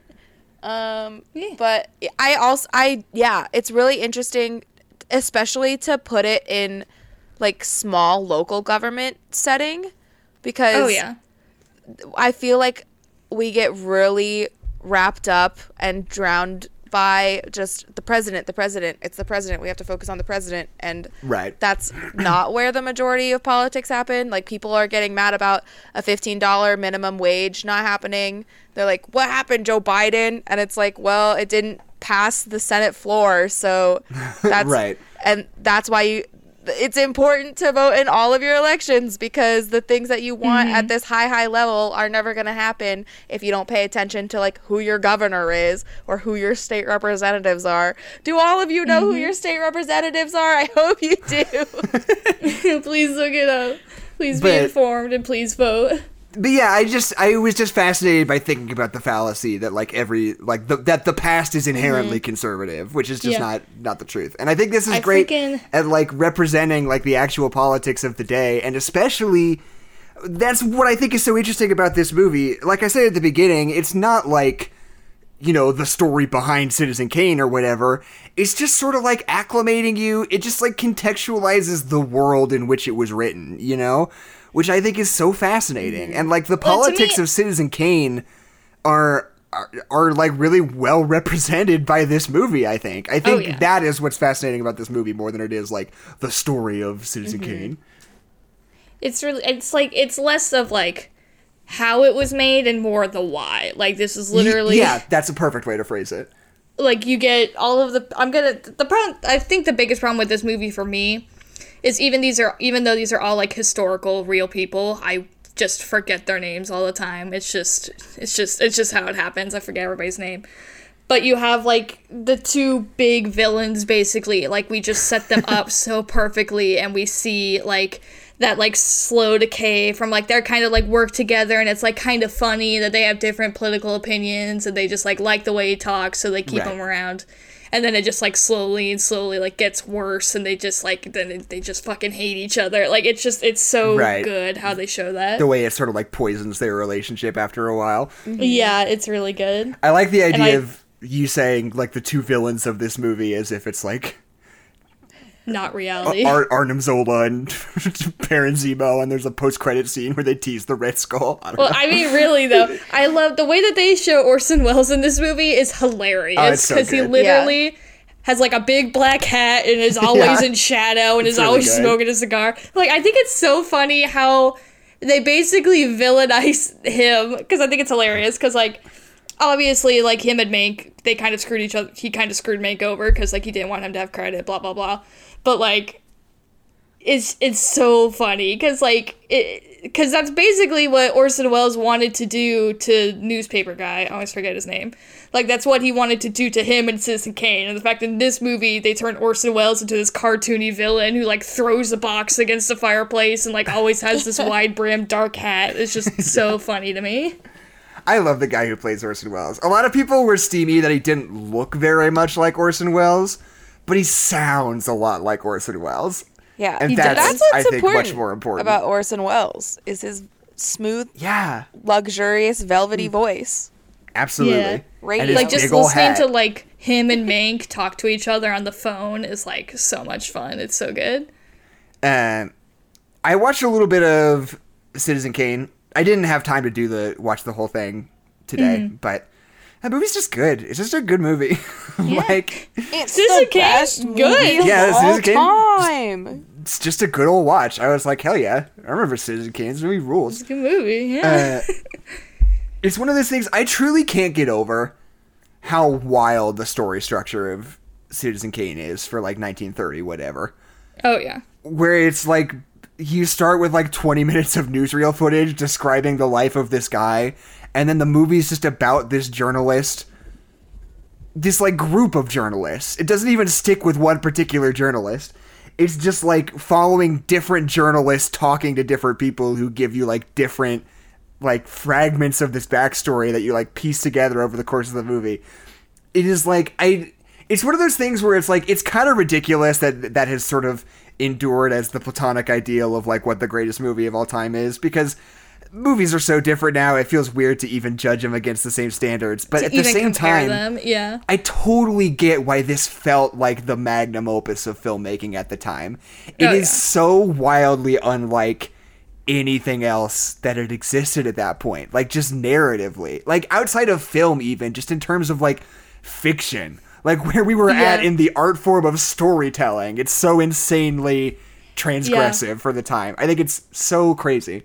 I mean, and it's so like this movie captures it like coming out of like the golden age of cinema where we're just fucking churning out movies. Like we're making like a movie a week basically, and it's just crazy. And like the reason that a lot of those movies have not survived to this day is because they were bad. and so, like they Citizen weren't Kane good. has stood the test of time because it's hey, it's actually really good. No, yeah, what's wild to think about is that through that whole studio era, like basically the system was that each major company would like have their own theaters in every town and they would have a new picture every week. like literally, Yeah. all of the big five studios were each releasing a movie a week forever, which is just so Mm-hmm. Yeah. insane.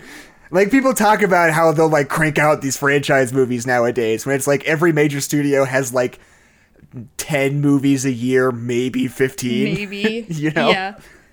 And like i love that moment because I, I love i love the history of old hollywood. Like i love that. That was my favorite part of like my film history class it's just like talking about this era. I love it so much. Because like not not even in like a romanticizing way but just like a, and it was like it was fucking crazy like i love that aspect of it which is probably why i love hail caesar so much because it just captures like yo it was fucking crazy dude like it's we're doing something new. We're figuring out how to capitalize on it, and we've just turned this art form into a machine. It's very similar to the gaming industry right now, honestly. That's that's That's- true, but actually. That's an uh, it's I love that scene where they're walking with the guy down the hallway with the interview with his brother, and they're just walking down, and he's just like having this conversation. He's like, "We sell memories, and we get to keep it after we've sold it." And I was like, "Oh fuck, that's so true." Because when you saw a movie, you you went home and you never saw it again. Like that's Right, so yeah. true. And then you forgot about it, and then you went there a week later and you saw something different. Because like even if you were gonna see a movie more than once, you basically only had that week to watch it, and then there was gonna be something else there, and you weren't gonna be able to watch that movie again. Like Yeah. it's just it's so bonkers because like our entire lives we've grown up with like yeah if you want to see a movie you can buy the VHS or you can buy the or you buy the DVD or Right. now you can stream it or pirate it. Like if you want to watch a movie, you can watch a movie and that just wasn't a thing. Was not an idea. Like you watched a movie more than once, that's wild. right. And that's what's so crazy. Like, you, we've talked about this before, and it's like, you know, you have to acknowledge that, like, yeah, th- it was more common practice to have, like, more runs of, like, big, famous, popular movies. Wizard of Yeah, yeah, Oz yeah. would come to town a few times a year. yeah. You know, Alfred Hitchcock movies would show up a few times a year. But, like, if you just saw, like, a regular movie and you were just like, that was really good. You just never got to see it again. it just Yeah, exactly. It's went like, oh, that was my forever. favorite movie. Tough luck, idiot. yeah, and you would talk to your friends. You'd be like, you know what my favorite movie is? A a a bloke to to to beat to to, die for. To beat off to, and they'd be like, that's cool. I never saw What's Never it. heard of it. I never saw it, and I never will. So see you later, I guess. Yeah, here's my favorite movie. You may not have hear- heard of it because it played in Wisconsin for a week and then it was never played ever again. right. Yeah. it's crazy.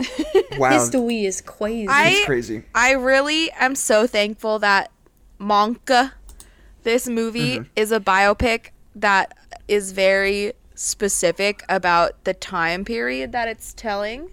Because sometimes when people are like, we have to tell a story, we got to tell the whole story of this person's life from beginning to end. We got to Right. show them being Oh, yeah. born. We got to show their parents being mean to them. And then we got to show them die. And it gets a little tedious because then there is no clear picture. Like, this is a very, very clear picture of the story that they're trying to tell instead of just like, Mm-hmm. here's a person that existed and you should care about them. And Well, we I love you, love Freddie that Mercury. line. I love that line in the movie where Mank's like, "I can't tell the story of a man's life in tw- in two hours. I can only give you an impression." It's like, Right. yeah, and this movie gives you an excellent impression of who movie does. Mank was. Yeah. Like, it's Calling great. its own shot. Yeah, you don't need to see why is he an alcoholic. You you could probably figure it out using context clues.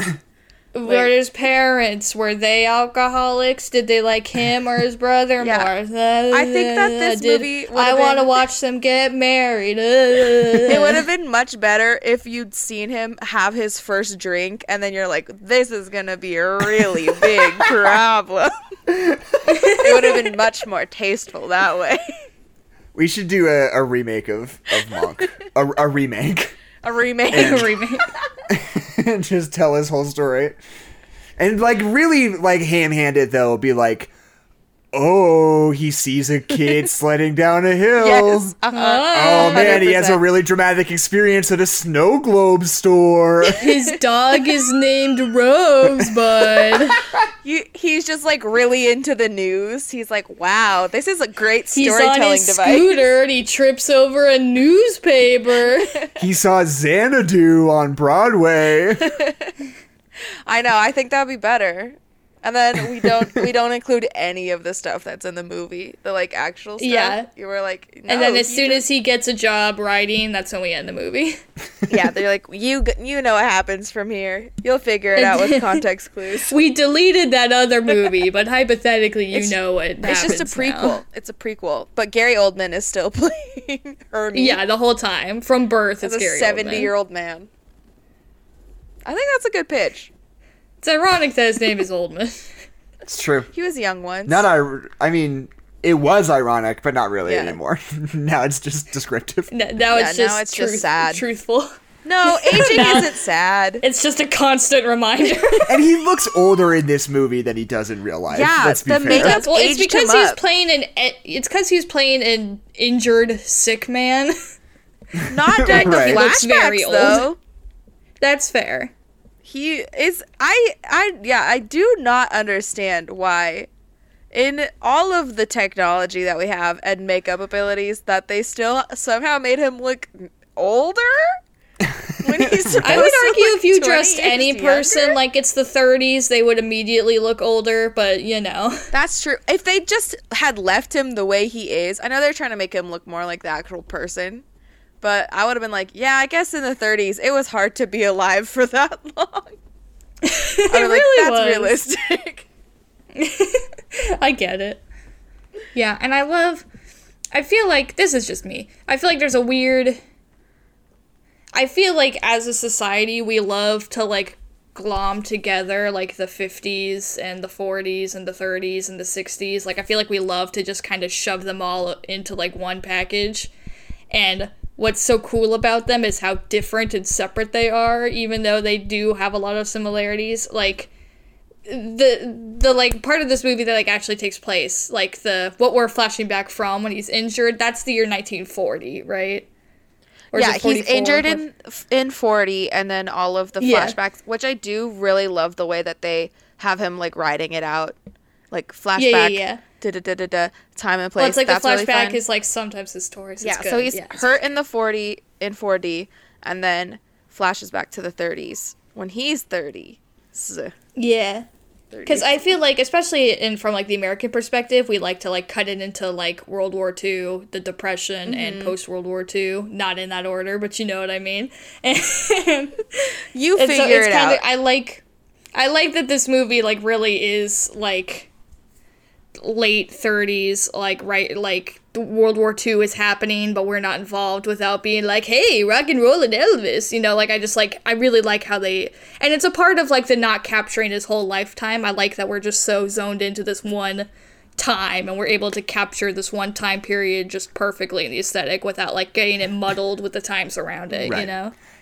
Yeah, But- it's really easy to get in this time period in this kind of movie to get s- swept up in trying to add too many things, and they Right. were Yeah. really good at pruning back. Like Yeah, 'cause, oh, like it- it- he's it- Jewish. What does that mean? Because World War II's on the horizon. Like they Right. don't they don't do that really at all. Yeah, it it's feel great. it's like almost tempting, especially when you're doing it in a historical context, to like kind of like nudge, nudge, wink, wink to like Right. things that we are aware Yeah. of in society. So I like that they don't really do that. Like we talk about World War II, but only really in the context of like the politics of socialism and like that we like have that one conversation that feels very much in time Mm-hmm. period where they're like, "Hey, maybe we should get involved with World War II, ha ha ha, or like the Yeah. context of the British woman who's like husband is in the war, but like without being like, ah, and then D Day Mm-hmm. happened, you know? Right, like I yeah. like that we just or they're never focus on what we're talking about and we don't try to like bleed out just so we can include fun things for no reason. I like the scene where they're talking about Germany and they're like, well, we can't risk losing all of the funds that we get from the German audiences. So, like, why would we worry about something like that? That was pretty. Right. That was pretty Yeah, cool. Hitler's just a stupid idiot. Who cares? He's just Um, a dumb one doo dumb thing- with a mustache. The one thing, I mean, not the one thing, but like the biggest thing that kind of bugs me about this movie aesthetically, and I'm gonna say this, and it's gonna sound like a very pretentious douchebag film Say bro it. thing to say, but Say I stand Say by it. it, which is that it's weird that this movie's shot digitally. Like, Yeah. if I get that. If there was ever a movie that like needed some film grain, it's this one, you know. Mm-hmm. And Wait, he- it does. It does have the film grain. It's got the pops. well, But it's yeah, like- but it's it's- artificial. it's It's, like a really That's distinct f- choice he makes, where it's shot digitally, so the image is like really crystal clear. Until they're doing like the scene changes, where like during the fade outs, like you see the film grain kind of like crackle in blurry, and yeah. then crackle back out. So maybe that's why it's because that was a really specific effect he wanted, and you Mm-hmm. couldn't like do that if it was just ambiently like that all the time. I don't know. Yeah. But like it's so much involved in like sort of aping the visual style of Citizen Kane. It's weird to me that it's shot on digital film. It just doesn't Yeah. mesh with me. It makes I don't it know. feel a little Yeah, no, I slippery. totally get that. The like Yeah. visuals are just a little too shiny smooth. And I it's not see even a. Netflix thing because a lot of Netflix movies are shot on film. Um, Mm-hmm. Devil All the Time was shot on film, which I think is really funny. But like it was clearly like a David Fincher decision. He wanted to do it digitally, which I just don't get. I don't know. I feel like you gotta have that like seventy millimeter look, you know? I freaking. I, I'm kind of running out of things to say because I could talk. I could talk generally for forever, but like talking about like specifically about like things in the movie that I loved. I love, love, love, love that montage when they get to like the election party and he just like he makes that bet where he's like double or nothing, all my debt that I owe you on my guy winning versus your guy winning. Right. And then like he starts to lose and he just like starts drinking and he gets like that crazy just like that effect of like swaying and that effect that they had in the old days where it's like five camera lenses all capturing one thing like swaying in and out of like focus like it's so cool and you just see like you just like see everything that he's angry about amplified and like you see like the person like put a cigarette out on a cake and you see the guy who's been walking around on stilts his uncle sam like take his helmet off and it's this black guy who's talking with this girl who's like scantily clad like just highlighting all the things that he's pissed about all the inequalities that he's angry about Right. like on the like the fucking the republican elephant ice statue melting Yeah. like it's so It's good. it's just so good I also oh okay. I wanted to talk about the sound editing in this movie because it makes Yes. one really big choice, which I think is super interesting and weird, which is that like no matter what the setting is, the dialogue sounds like it's in a big echoey room. Like Yeah. even like the outdoor scenes, like that scene where him and Amanda Seyfried are meeting for the first time and she's being burned at the stake. Like it sounds like they're recording it in a gymnasium, you know? Yeah. Like the whole movie sounds like that. And it's like obviously a really specific decision they're making. And I don't quite understand like fully why, but I do like it though. I don't know. yeah I think it that does really feel like it sounds of the times because how Right. many like how often would you have to go back and re-record and you're probably recording Right. it in a studio that is a big gymnasium Yeah. or akin yeah to that is essentially right, yeah. Well, because, yeah. Yeah. I was going to say, in the olden days, you basically couldn't really record, like, a lot, a lot, a lot of dialogue in the olden days was, uh, was dubbed just because you couldn't get a microphone that looked nice. Like, you couldn't, like, have, like, a lapel mic on people. We hadn't really mm-hmm. figured out how to do boom mics yet. Like, yeah well it's like it's like the singing in the rain scene where they have to like hide the microphone in the bouquet Exactly, of flowers yeah. like that's literally what it was if like you wanted to use audio from that day, you had to be like really, really crafty about where you put the microphones to hide them. Yeah. Uh, and when they're talking about like really, really old films, like when we first started getting sound, and you had to have the two, you basically had to have the two record players of like the film that's going and the sound that you've recorded, and you just have to cross your fingers and hope that they're synced up at the right time. Right. Like it's so, it's so bonkers. I love it. Cool. yes agreed Great, cool. the lighting Sick. is also really beautiful it's so gorgeous It is. it's Uh, just uh chef's kiss my chef's kiss this episode my french kiss It's so goes to the lighting So, Adeline, are you gonna interrupt us to do a creepy creepypasta, or should I do a? So guys, there is something really, really weird about my Netflix subscription. Is that I logged out and I had to log back in, and I put my name in, but when I typed, I tried to type my name and it just like came up with like these weird letters that like I couldn't understand and I thought maybe like my keyboard was like in the wrong language. And so I went to my settings and I tried to find the language and I couldn't read what the language is in. And so then I tried to Google it and then Google fucking the demon. and the demon. I tried to Google and but the Google was a demon. It's so weird. Anyway, welcome to Creepypasta Book Club. We have one today that here. Oh fuck! I fucked See, up. this is Oh, gonna be a fuck. tri- this is gonna be tricky for you from now on, Adeline, because I don't know how Yeah, I- you're gonna be I'm- able to top last week's. Yeah, last yeah, week's I was really, don't know. This one is this one's a little bit of a return to form of just like it's just written by a 13 year old. like there's Okay, just okay. there's That's- nothing like the last one. Can I vote that we change it to creepy pasta, uh, the Canadian pronunciation? That would just Um, be Pasta. creepy pasta. More like pee pee poo poo. So also there's this weird thing that I've done that I've discovered through looking for creepy pastas is that there's creepypasta.org, which is where I've gotten the majority of these stories. oh, And but there's also creepypasta.com. But here's the thing about creepypasta.com is that there's a lot of ads of don't play this uh, video game when your girlfriend's in your house. Right, there's a right, lot of those. Uh, and they take up the whole screen. So I'm usually not on creepypasta.com, but just so everybody knows, creepypasta.org way better for some reason. uh, no, this is creepypasta.org that you sent me. yeah, not Yes, that's creepypasta. what Oh, okay, okay, okay. Yes. Uh, this this story is called "Guest at the Window." Uh, I also just want to say it's really funny that the the JPEGs of stars on the rating system are all broken. so Yeah, it yeah, says man. on the side of the screen it says one star, two star, three stars, four stars with just like broken JPEG icons next to all Yeah, of them. man. Quite funny. I got fucking no clue. Like, I have no clue like how updated the creepypasta forums are. I don't know if I'm on an old one, if there's a new one. This one is 2014, Right. so I don't know. I just don't know. Okay, so here we go. Guess at the window. It was 10 o'clock at night, and I had a friend over. My friend, Noah. Thank you for the details. It's already very funny. It's Already realistic. great. Friends 10 have o'clock, names. Jackson. time. He was basically the first friend I made when I moved to this new school. We had spent the whole day at an airsoft war down in the city. we were tired, but not sleepy. Because we're big boys. It was 10 and o'clock and we ready to go basically weren't bed even yet. tired yet. Listen, that's actually a really big challenge for me. I'm tired at 9:30. I'm asleep played- at 9:45. this is already so good. We played some games on our PlayStation 3 and did so for about four hours. Now keep in mind that my room is big. Cool guy. it was 15 by it was a 15 by 20 foot room and what stood out most was this window that took up a good portion of one of the walls. But How it big a portion until was it? a one quarter portion.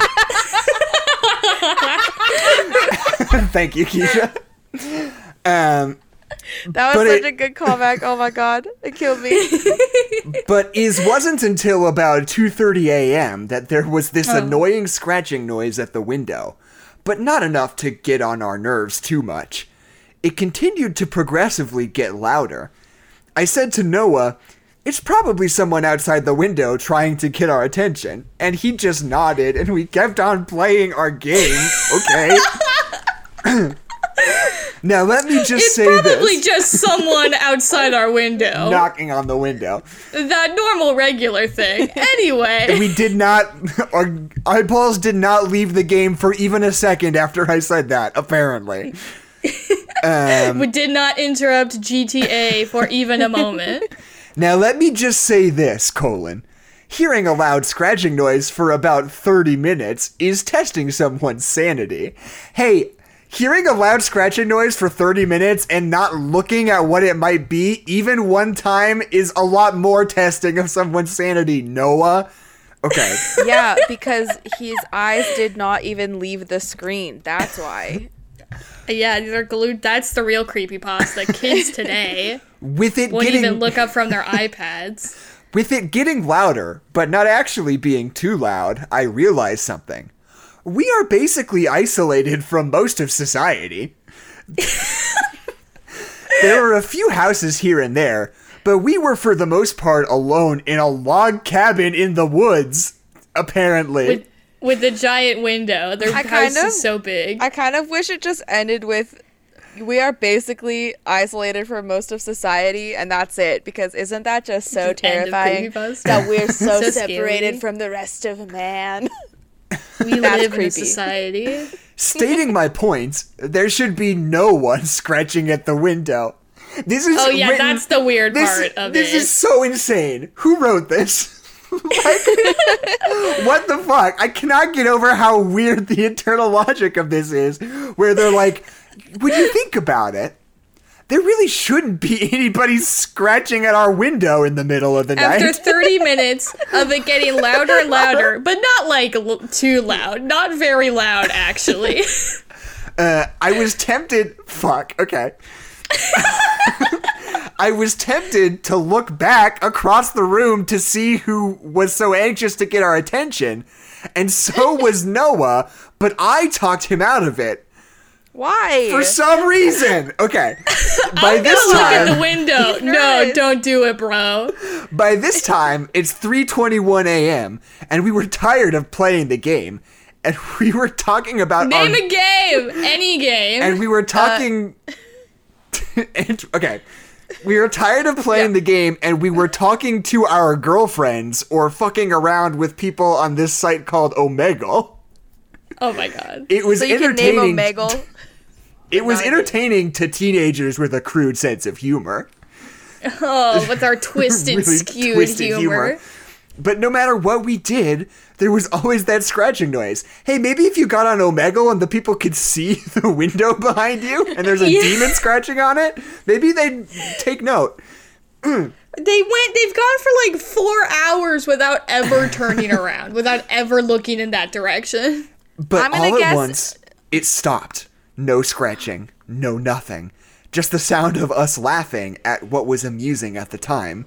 This went on for about 30 seconds. Just Suddenly, laughing. Suddenly, there was a crash and violent screams coming from my parents' room. I turned around and froze as screams were coming from upstairs. There it stood. Pu- pure white eyes, a crooked smile, blood-stained teeth, and a reddish complexion. The whole They time I knew always we have were crooked grins. They always look like that. th- this whole time I knew we were being watched, but this was different.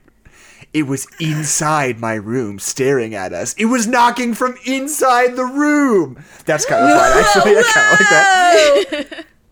I was jolted back to reality as the other thing smashed the door. Faster Wait, than I have ever. The geography is very confusing about this, but whatever. yeah i need a map Faster than I have ever moved before, I grabbed Noah and ran past the thing that had been scratching at the window and jumped out of it. What? Oh. You ran past it? He ran past I grabbed it. Noah- As I ran heard the the roars. As I heard the Jumped roars the and the shattering glass behind us, we ran. Faster Wait, so than it broke another window, a different window. Different windows. Faster than anyone could into the darkness of dawn. Oh, he's fucking so fast. He's the fastest kid at his school. Uh, we were fidgety, twitching, you name it. What? Town was about 13 I- wait, I wanna miles name from it. my house. squirmy Okay, name it, Keisha. squirmy uh uh uh i can't think of anything else jumpy They were Oh, you couldn't name they it. were wormy though, that's for sure. wormy Yeah. You could name it so they were it. Horny. No, not Slippery. Not that. Well, tired slippery Slippery. yeah uh low sodium Low sodium. Stupid. Anemic. okay. all right we named it we named it, we got it. Town was about 13 miles from my house, but we didn't care. We never looked back. I didn't want to see those eyes behind us. We made it to the main road in one piece and ran along it, trying to get someone's attention to pick us up. We heard the roars behind us, hyperventilation, and crying from myself were all I could hear, other than those wretched shrieks but we kept running, never looking back. It's 5:46 a.m. and I'm in the comfort of my girlfriend's arms. What? That was the longest sentence ever that didn't make any sense. I suspect Noah they is for a long too. Our girlfriends don't live too far from each other, so we said our goodbyes and made it to their houses. They I'm just scared. fucking dipped. I'm scared, and I know he Why is they too. split up? They're looking for us. I know they are. But it's only a matter of time before we hear those agonizing shrieks as an apocalyptic sunrise came over the horizon. All at once, I woke up, bed covered in sweat, and Noah is fast asleep. It was only 4:38 a.m., and I figured I just had a bad dream. Dot dot dot. That was dot dot dot. Until I heard the scratching. Oh, whoa! Dun, dun, It was real. I love a triple Oh, you plot gotta twist. run to your girlfriend's house, and you definitely have. Definitely have one of those. Yeah, definitely half- have a half girlfriend. Me and Noah definitely. And Noah have has one too, also. Yeah, they live close to each other. This Very was a good. close. We a ran all the way to. Canada. Yeah, they just live in. Can- they're Canadian. Okay. Can you I live next I to each other in appreciate it. Canada? Yeah. So They just to just to go back a little bit and just kind of clarify a little bit. So they started hearing a scratching sound. They think it is a person. They refuse to look in the direction of the window, no, matter fucking Do not what. see the window. No matter what happens. Finally, so it's scratch. It's in the. It's in the room, scratching at the window from the inside, which they would know if they turned the fuck around. No, They but don't Noah do that. wanted to, and he was like, "Uh, brother, no, we can't. Don't do do no, that. We're playing don't. our I'm gonna lap you on Mario Kart. Don't give him the satisfaction, bro. But so they wait, so it stops. So presumably the monster gets so tired of waiting for them to turn around because they just won't do it. Right. So then it goes into his parents' room and kills their parents? Question mark. I think the parents Well, weren't there. it's a dream. They just weren't there. So then he was just in the parents' room and he broke a window in the parents' room. So the monster walks over, breaks a window, and screams just to finally get their goddamn attention. hey, fuck Then it, they I'm run over past here! it. He's like, They run past I've it, jump through another window, hours. and run to town. Oh, good stuff. And then they wake up and it was a dream. And now the monster's in the room again? Question mark. You're getting I you're getting that it- good at finding these, Adeline. Yeah, these this have is- been, Let's say it again. These have been all bangers lately. They have it. I think creepypasta.com is very lucrative. Yeah, this is a classic creep, a CP, if you will, and it's a it's a high quality Yes. one. True. This is so true. it's not even. It's not even. It's not even a if you look at it something happens monster. They just don't look at it. They just don't Yeah, they're like, they just don't look at it. They refuse to look at it. yeah, I guess that This cre- scratching is kind of weird, but the thing about Anyway. the thing about creepypastas like this, they always go really far out of the way to like describe the monster, but they're always like, it had big teeth and white skin and sunken eyes and a creepy smile, and you're like, He "Wha- had big eyes and a creepy smile and he was really tall and really skinny. Yeah. Like you know those things where they like combine people to like see what their kids were like? If you just combined like every poorly described creepy pasta, would they just like all be the same? they would just look exactly the same. There was They're the like, "Oh, a- faceless monster that didn't have testicles in that That's other one. he did. But no, he had big eyes, remember? right, so And that was a grin. unique twist. Big eyes was new. Yeah. Usually they have little eyes or, Or no, no eyes. eyes. no, Like Noah. Like the Slendy D, the Slender Man, Noah, like the Bye no Bye eyes. Man. it's like that realize, realize, realize, but no no Yeah. no eyes. No eyes. Noah eyes. No one, no one, no eyes. Ooh, Good stuff. we got there. Uh, Perfect. so, final thoughts on Mank. How about now that we've got that out of the way? I really, I really love this movie. I feel like it just like it, it scratches my itch for Bioshock style political intrigue in the 30s. Like it's just, it's very well shot. It's very well directed. It's very pretty. I enjoy the characters. I love listening to these people's talk. I love calling old Hollywood out on their bullshit. It's great. I love it. I do have to say, I think this movie is decently too long. and I think almost all of the stuff in which Mank is in bed is kind of boring. Other than that, A plus. That's my official take. Yeah. I mean, to be fair, this is my first time watching a movie, and I usually This is your first time so I watching a don't. movie? This is my first time watching movie I've this ever movie, seen. so I don't like really have as many criticisms the first time. Like if I like something the first time, then my only opinion is I liked it, and Right. then the second time I usually will get more opinions. But if I like it the first time and I don't like it, then the second time I'll like it more. So I'll probably like it less next time I watch it. Right. But this first time watching it, I really really enjoyed That's it. Terrible. That's such a hard way to to watch movies. The more I watch it, the less. This, this is my life, it. Keisha. Um, I think yeah, my that's my final- biggest take. Less less Oh. Gary Oldman in bed. Other than that, A plus. Keisha, go. Yeah, I would say, for to reiterate what I was saying before, but I guess That I you didn't think do it very sucks well. and you want us to die, Keisha. no, We know. no, no, no, no, no. I'm saying that if you are not necessarily attracted to Hollywood movies about Hollywood, I would say then you you're never still- gonna watch this movie. No, I would this say I will I'm gonna creepy pasta the hell out of you two. I'm gonna show up and scratch all your windows and then you're gonna be running to your girlfriend's 13 miles away and then you're gonna wake up in bed if you don't let me finish what I'm gonna say. okay, I'm sorry, Keisha.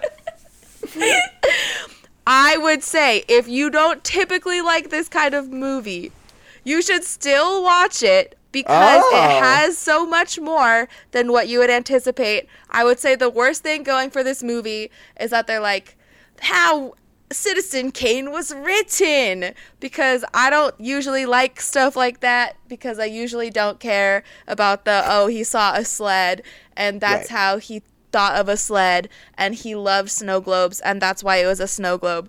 But this movie has so many layers. It's so intriguing. It it doesn't take itself too seriously in that like this is like Hollywood is the only thing that matters because there's so much life that's obviously outside that's happening that is important, but we don't see it because that isn't the lens that it's being told through. It's really interesting. Uh, and it's really good. That's what I have to say. And but I do wish Gary Oldman was 40 or 20 years younger or something. It is a little 40 off-putting sometimes. I wish he was younger. They I probably wish could have Gary Oldman was was good. 17 in this movie. yeah, I wish that they had some way to make Gary Oldman a baby. One use one of those Snapchat filters. That makes- Ah, what if we Yeah, made exactly. baby Mank? What if there was Mank babies? Make babies. yeah, like God. Muppet babies. it's just Exactly like that. directors from the 20s and 30s, but they're children. They're babies. They're babies, and they're like, I want to sig away. Yeah, I Uh, like it. I think that's okay. a good pitch too. So here's what's up. Mm-hmm. The new order in which we do our wrap up is going to be hard and fast. Oh This my is God. me making a decision right now. First Okay, things cool. first, Keisha does the plugs. Then I say what our next episode is because I haven't been very good at that lately, and it's important for people to know. Uh huh. Uh-huh, then I do the reviews, and then we sign off and go home. Okay. Wow, all right. I love it. okay. Keisha, do you do your thing? All right, here I go. I, I wish I should say that every time, but it always comes. Well, here we go.